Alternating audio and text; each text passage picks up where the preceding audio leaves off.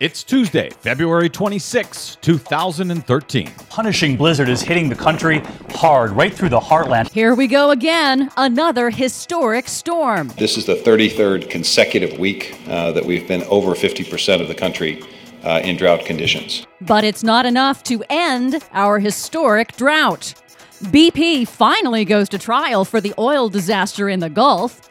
China and Estonia move forward on renewable energy innovation. Plus, we know we're playing Russian roulette with our climate. I believe you have to take action. California Governor Jerry Brown says fighting climate change is a boon, not a bust, for the economy. All of those boons and busts straight ahead from BradBlog.com.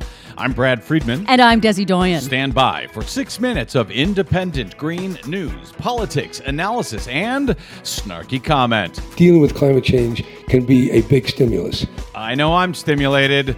This is your Green News Report.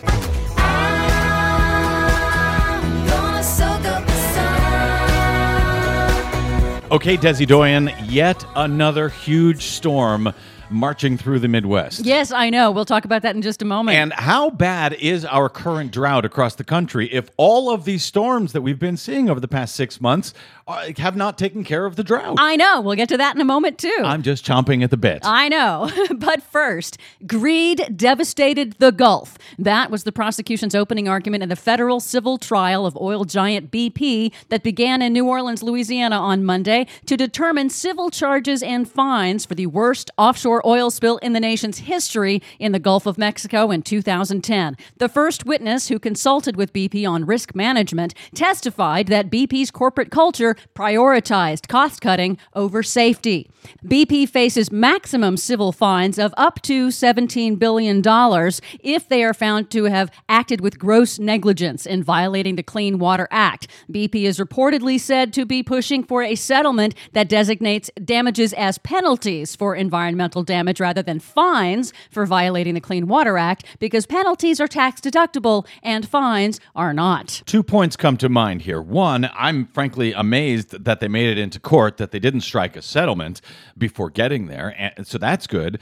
Uh, two, it should be said this is the civil trial. On the criminal charges, BP pled guilty to 11 counts of manslaughter, and yet nobody went to jail. That's correct. It's the second major snowstorm in a week that's now pummeling the Midwest. 20 states now, from the Lone Star State all the way up to Michigan, with storm watches and warnings this evening. It's the latest in a string of record storms in the eastern half of the U.S. in just the last six months. The National Weather Service called this week's blizzard, quote, truly historic. Wichita, Kansas, for example, broke its 100 year old February snowfall record in just six days. Unfortunately, the string of major snowstorms storms is still not enough to end the historic drought gripping the Midwest. Federal officials are now projecting that large parts of the country will face water shortages this summer. Secretary of Agriculture Tom Vilsack briefed the annual meeting of the National Governors Association on Monday on two new USDA studies,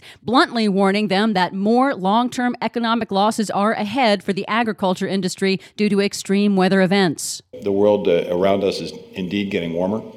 Uh, and the result of that will be more intense weather patterns uh, and circumstances, uh, longer droughts, uh, more flooding, uh, more severe storms, uh, which will have an adverse impact on crop production and livestock, and it will likely lead to increased tree mortality uh, which in turn increases the risk of wildfire. Another similar warning that I'm sure the governors can't wait to ignore back in their home states. Uh, they're not all ignoring it. California Governor Jerry Brown, also speaking at the National Governors Meeting, focused on the economic stimulus benefits of addressing climate change and urged his fellow governors to work with California to take action. In California, uh, we've adopted a goal of 33% renewable energy for electricity.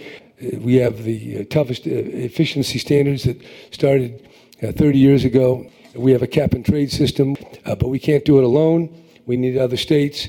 America can't do it alone. We need China. We need India.